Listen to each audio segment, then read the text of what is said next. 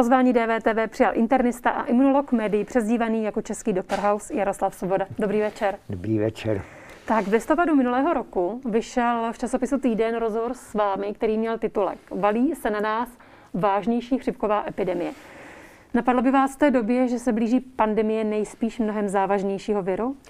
Myslím, že to nemohlo napadnout v té době vůbec nikoho, přestože v té době již dnes zpětně víme, že první popsaný pacient byl v Číně 17.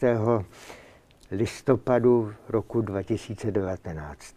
Ovšem Čína o tom mlčela jak o počtu pacientů, tak o počtu zemřelých lidí a stejně tak i znala složení toho viru, ale to bohužel všechno vyšlo až později mnohem najevo, takže myslím, že na ten podzim v žádném případě to nikoho na světě nenapadlo. Tady vidíme celosvětovou statistiku nakažených a zemřelých. V reálném čase graf ukazuje přibývající nakažené, bohužel i zemřelé. Rozsah je opravdu celosvětový. Překvapila vás ta síla? No, je to překvapivý, ale vychází to vlastně z určitých zvláštních vlastností toho viru. On je vlastně specificky nastaven přesně na člověka. On má, on vlastně velmi úzce spolupracuje s imunitním systémem a to bych možná na začátek řekl, že to je vůbec to nejdůležitější. Je to RNA virus, to každý ví z článků, které jsou, čili jeho genetická informace je zapsána v jazyce ribonukleové kyseliny a ta první část její je regulační virus, regulační e, gen, který potom ovládá vlastně projevy všech těch dalších genů. A tenhle regulační gen, e, jak se třeba vyjádřila paní doktorka Peková, která pracovala dlouho na Harvardově univerzitě a tady vede tu firmu Týlia, tak... Ano, byla v rozhovoru i u nás. Ano, tak v podstatě a i z jiných prací vyplývá, že to je doslova geniálně ušitý na člověka, že to téměř je nemožný. Téměř se to používá jako argument, že to nemohlo být připraveno uměle, protože vlastně to by nikoho asi nenapadlo.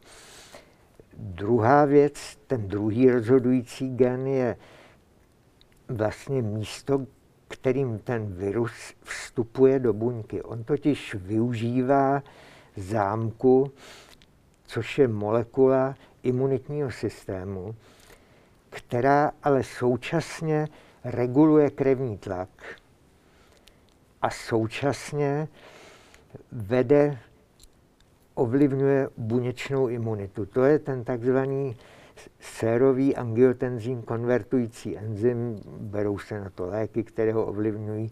Pacienti kardiologičtí s vyšším krevním tlakem to znají.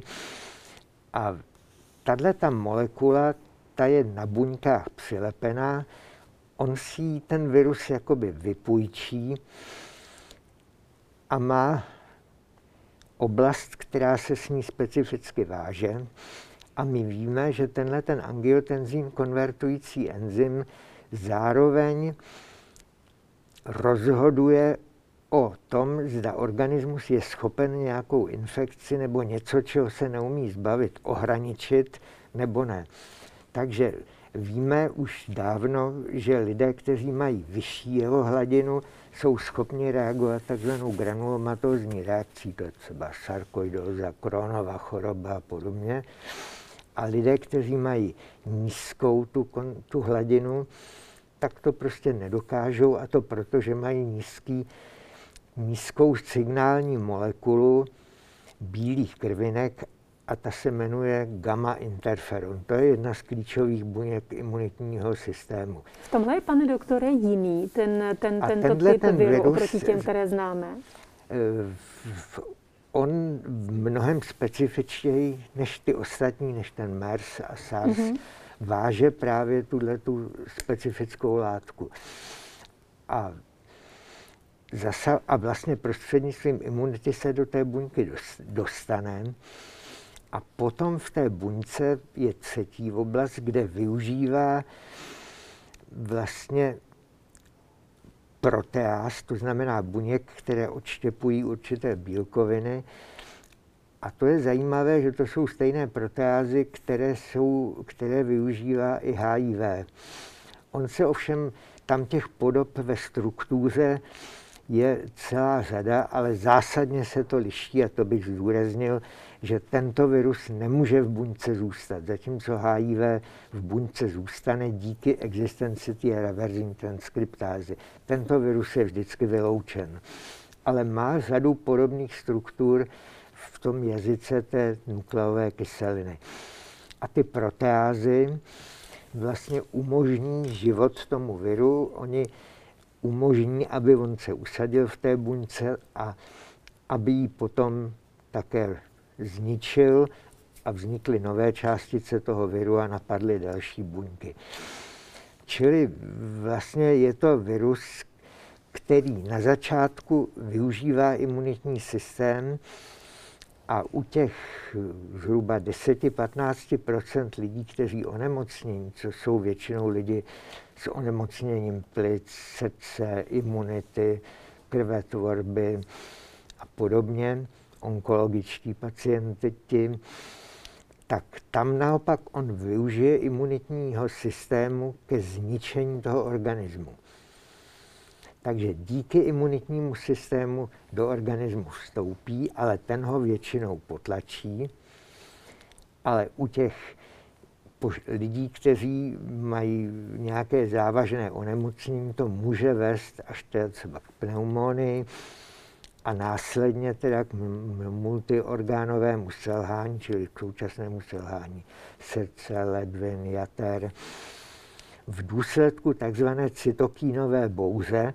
A cytokínová bouře to je vlastně bouře těch signálních molekul.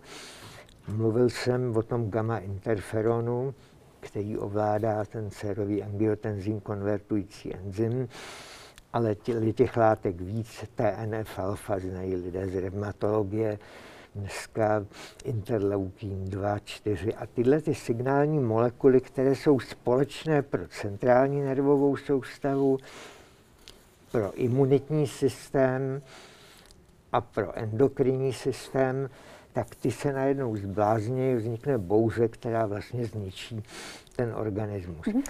Čili on je vlastně velmi úzce napojen na ten imunitní, imunitní systém. systém.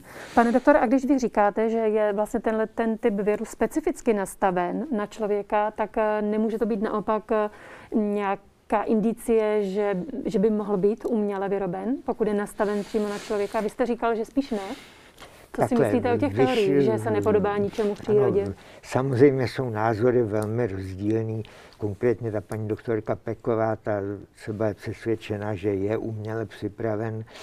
Nedávno vyšel v časopisu Lancet, což je takový přední lékařský časopis, výzva asi devíti amerických a evropských laboratoří, že to je bezpředmětná otázka, že to nemá cenu si klást, takže musíme vycházet z toho, že není a že to je tak geniální, že by to ani žádný člověk a že každý, kdo by to navrhoval, by vycházel z určitých analogií z těch předchozích virů a tady najednou jsou úplně, jak kdyby to dělal nějaký genius, prostě, který vyjde najednou z úplně jiného předpokladu.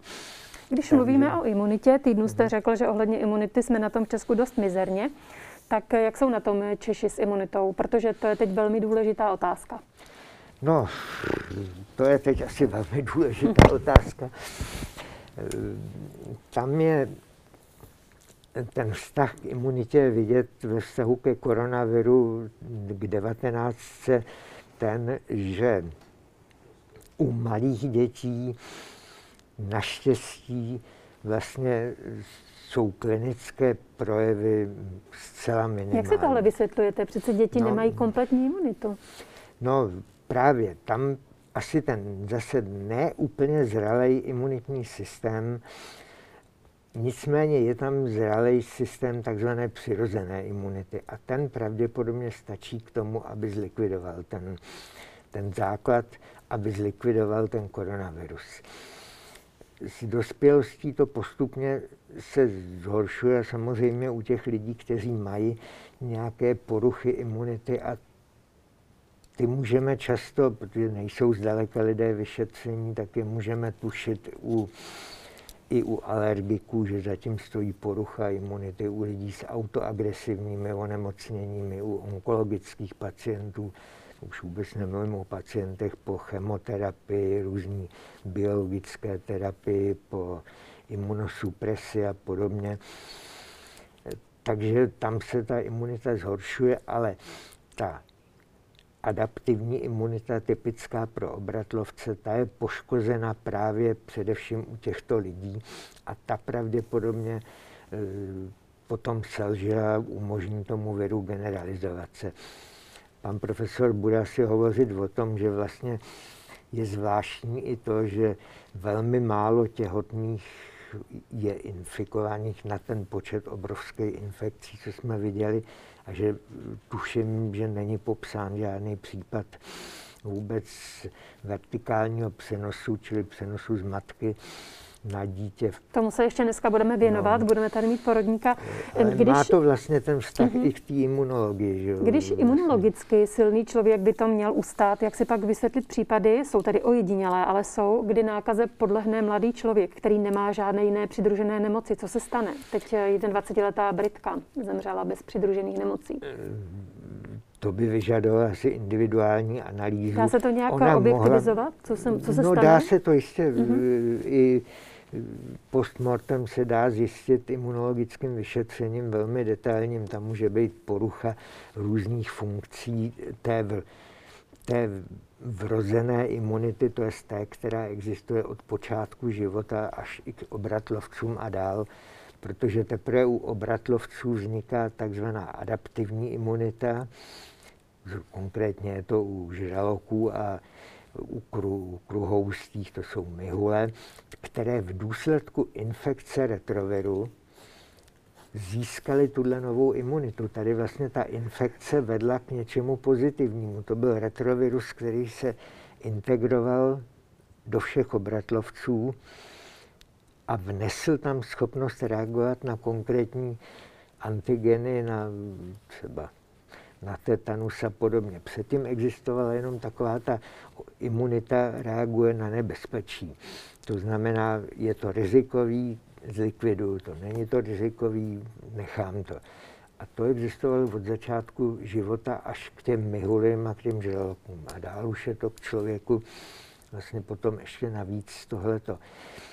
Ona pravděpodobně si myslím, že měla nějakou poruchu té vývojově starší imunity, to je vrozené, jo? ale mohlo tam být něco, co se klinicky prostě nemanifestovalo a co by třeba normálně se projevilo za pět let s nějakým jiným onemocněním. Mm-hmm. Asi v tom jednotlivém případě, ale bylo by zajímavé samozřejmě tu analýzu udělat, že jo, prostě a hledat tu příčinu. V pondělí byl u nás v DVTV epidemiolog pražského IKEMu Petr Smejkal.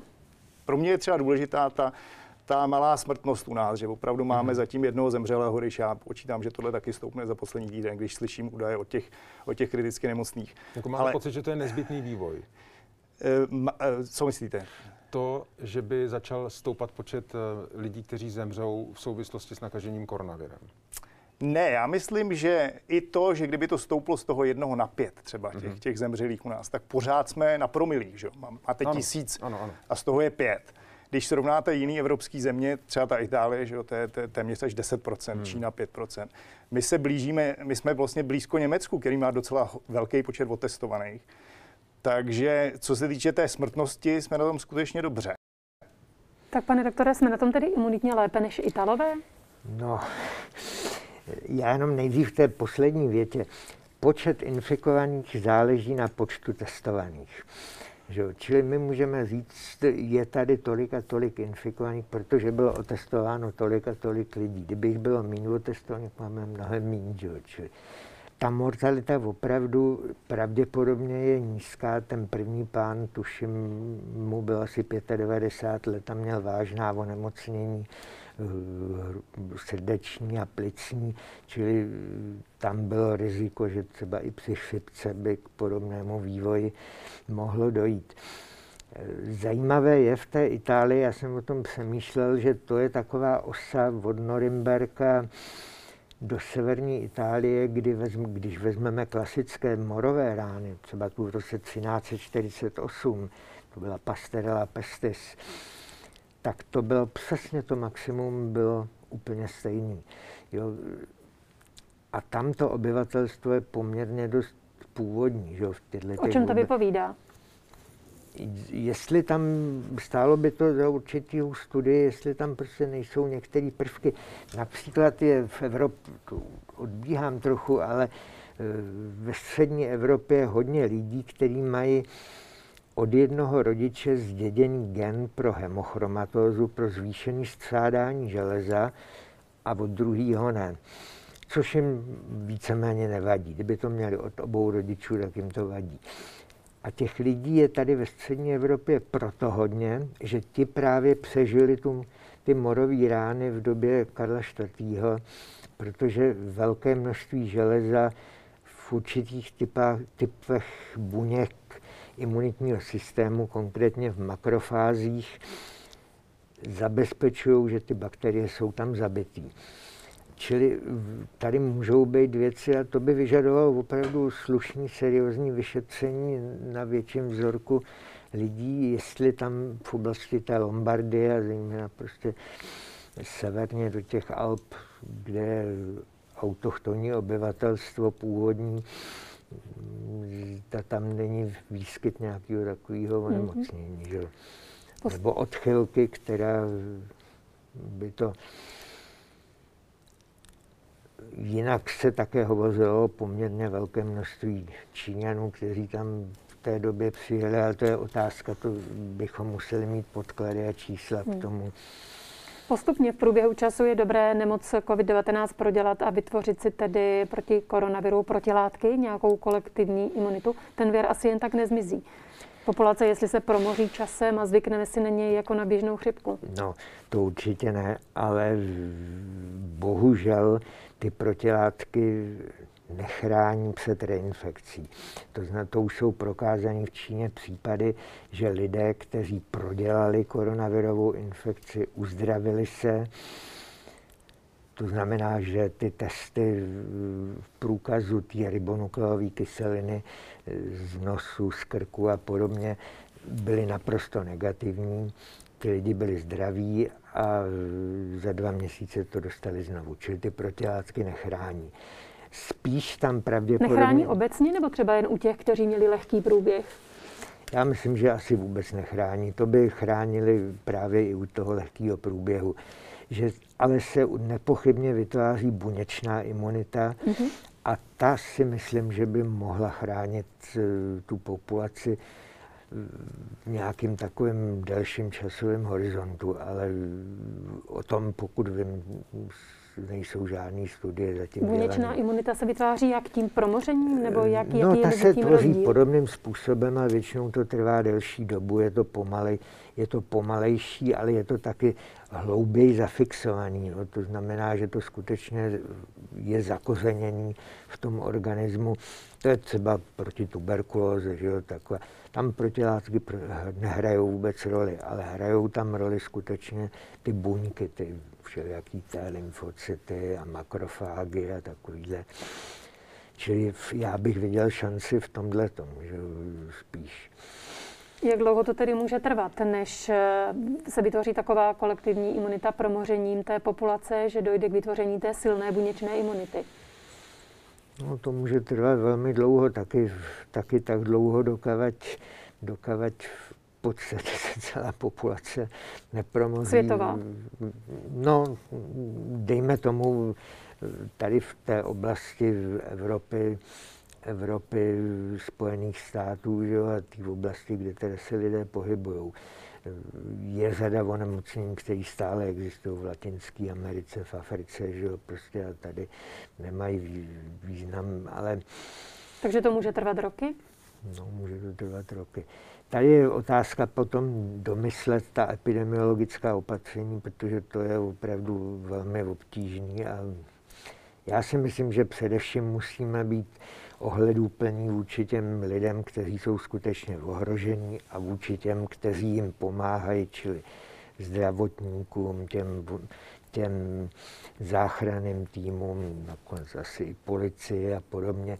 A tyhle skupiny chránit, že jo, prostě, aby že ty se sami neochrání. Jak by tedy ta epidemiologická opatření podle vás měla do budoucna vypadat?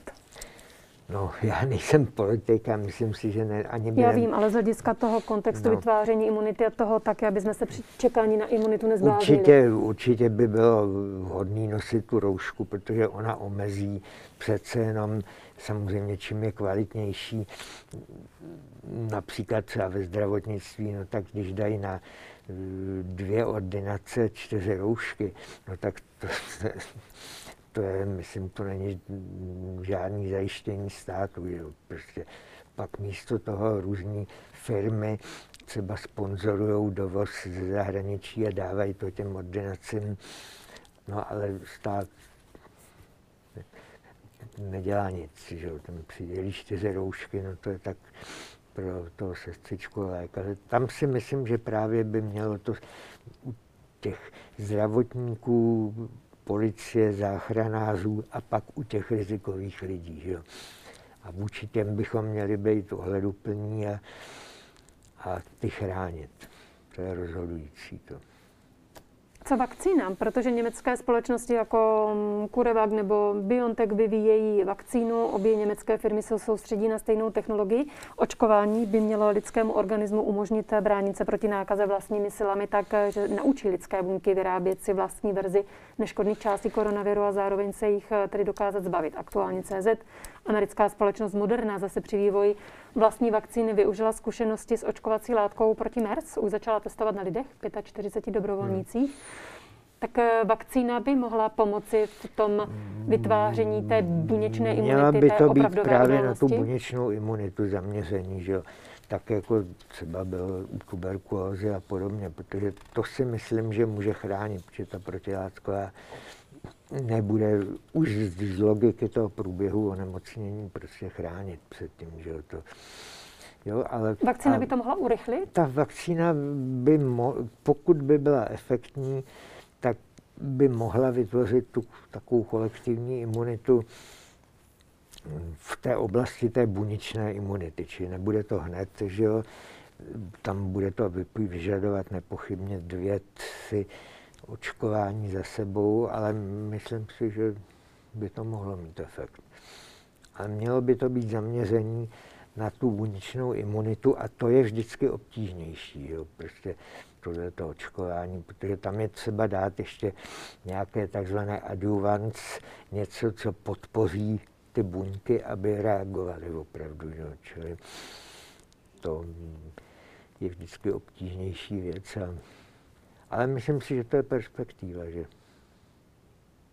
Napadá mě otázka, hmm. jestli... Vím, že obě ty firmy jsou v Berlíně, ty německý, který se o to snaží, že jako, jako určitý kroky, tak samozřejmě to se do detailu tajejí, že jo, ale mm, jakože jsou dost daleko a Napadá mě otázka, jestli očkování proti běžné chřipce, ti, kteří jsou teď očkovaní hmm. proti běžné chřipce, jestli mohou být eh, v té koronavirové infekci v nějaké výhodě? Já si myslím, že ne. To je příliš specifický. To... Mm-hmm. Ví se už něco o tom, zda koronavir poškozuje nějak trvalej napadený organismus? No, tuhle otázku si člověk pochopitelně položil. Jako nedělá tu persistenci, to je ten základní rozdíl, jak jsem říkal u HIV. On je kompletně na konci té infekce, buď je zlikvidován organismus výjimečně, anebo je zlikvidován ten virus z těla, že jo? což je v drtivém počtu případů. A jestli a dělá nějak... sám ho zlikviduje výjimečně? Ne, že, že zlikviduje ten virus, ten organismus tou cytokínovou bouzí. Ano, ano, jo, to jsou ty stavy, kdy nakonec ty lidé trpí tím ARDS, čili dechovým selháním, musí být na té extrakorporální, čili mimotělový dechový mm-hmm. oxygenaci, takový ten přístroj, že krev vedena mimo tělo a tam vlastně funguje ten přístroj jako plíce, že jo, prostě. No a to jsou stavy velmi těžký.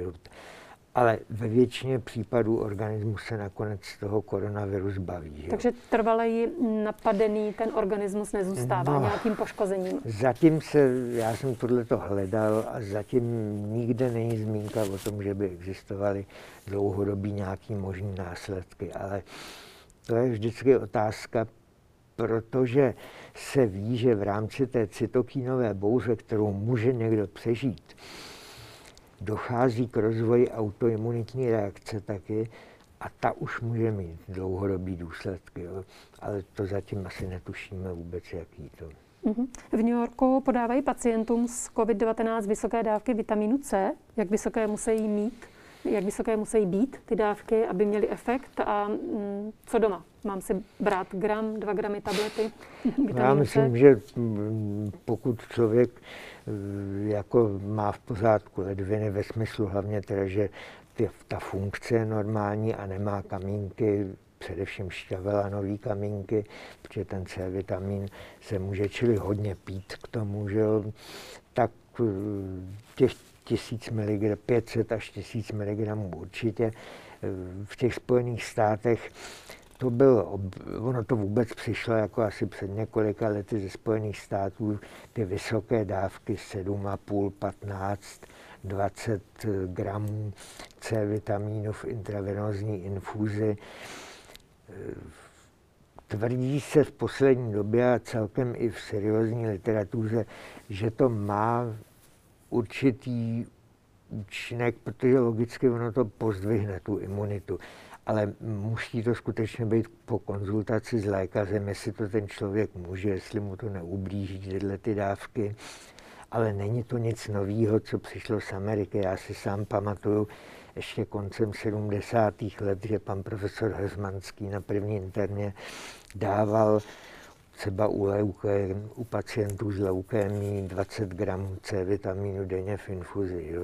Prostě a že v řadě těch lidí to dělalo subjektivně velmi dobře a i tam byl menší výskyt infekcí. A, takže to není něco nového, to prostě, co by se objevilo. Že? Jak dál posilovat imunitu v těchto dnech? Já si myslím dostatek kvalitní stravy, že jo, nějaký bujony, to C bych tam určitě dal 500 až 1000 mg.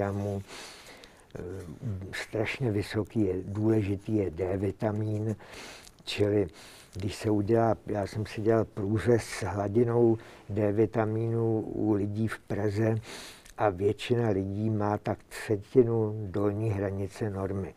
Čili drtivá většina lidí je pod normou v Praze ten D vitamin by měl, čili většinou buď z ryb, nejlepší rybí volej, to je vlastně ta klasická metoda, kterou, pro kterou se stal šlechticem mm, doktor Marcen mezi válkami v Anglii, že zavedl ve školách rybí tuk, že se začal dávat a téměř vymizela rachytída, ale myslím si, že ta ten rybí tuk je normálně v lékárnách dostupný, nebo ne, nebo i kalcišu třeba s vigantolem, ale jako dbát na to, že ten D vitamin mm-hmm. je pro imunitu. Člověk ho má spojen s kostmi, ale on je důležitý i pro stažlivost svalů, pro stažlivost myokardu, pro, e,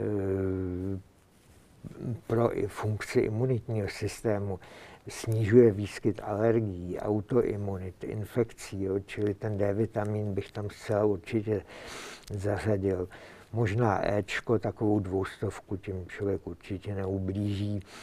A vitamin v současné době nějak dostupný není, ale je ten beta-karoten, tak buď ten normální jednu tabletku denně, nebo ten Forte dvakrát týdně si vzít.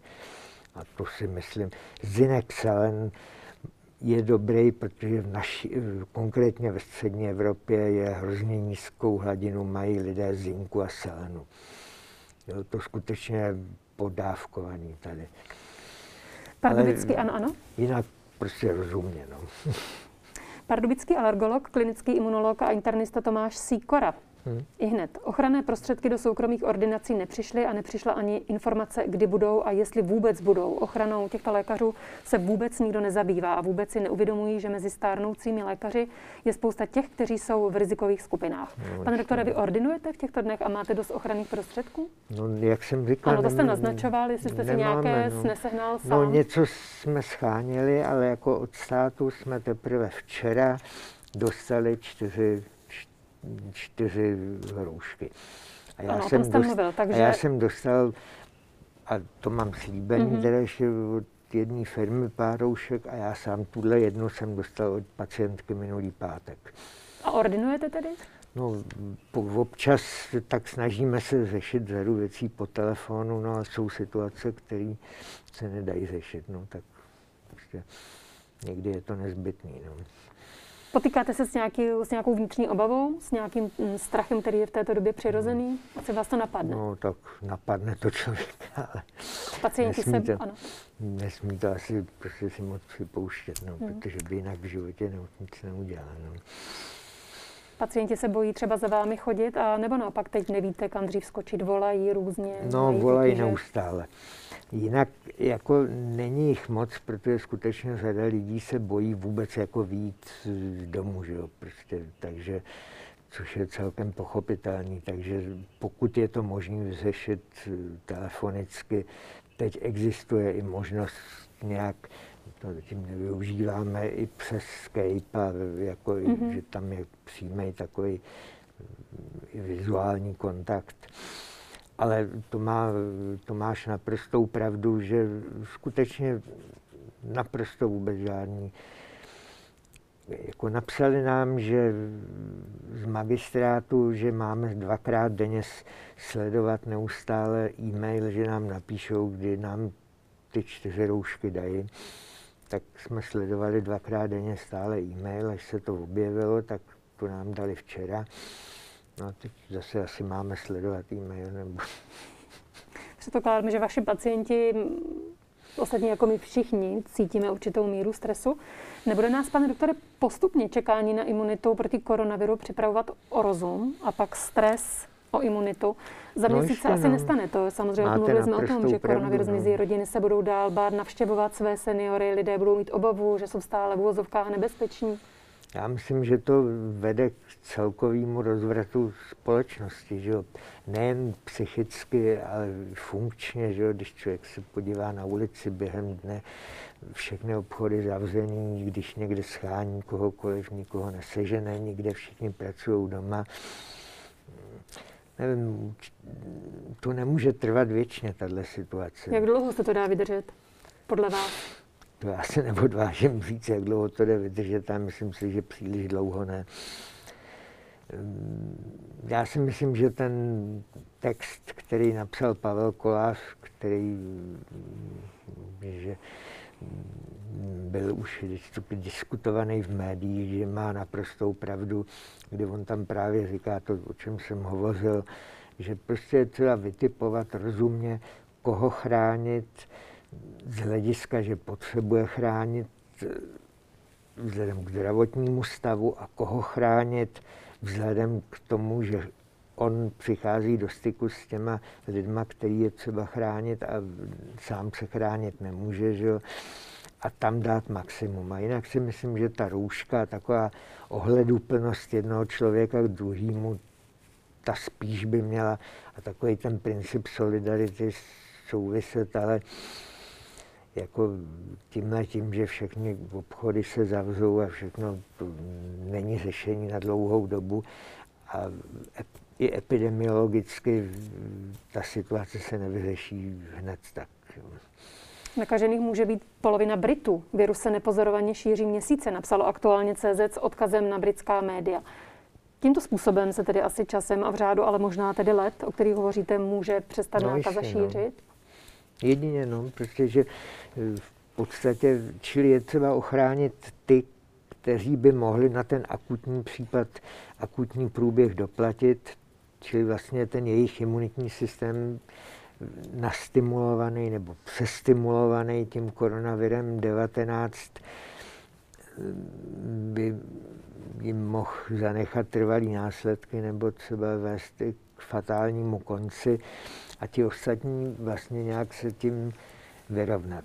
Že jo? Ale stále zůstává taková ta otázka, o které v tom Lancetu řekli, že teda je vlastně bezpředmětný řešit, protože se to stejně nedovíme a nikdo se to asi nedoví. A, protože skutečně ten virus je natolik šitej přesně na člověka a aby se zjevilo náhle v přírodě něco, tak no, je to možné, no, ale je to skutečně v těch třech oblastech, to znamená v té oblasti toho regulačního genu, v, v, v oblasti té domény vázající se na ten receptor a v té oblasti eh, vážící se na proteázy, tak to, ty jsou naprosto, to je prostě ušitý na člověka. Pane doktore, děkuji, že jste byl hostem speciálního vysílání DVTV. Nasledanou. Děkujeme moc krát, buďte zdrav.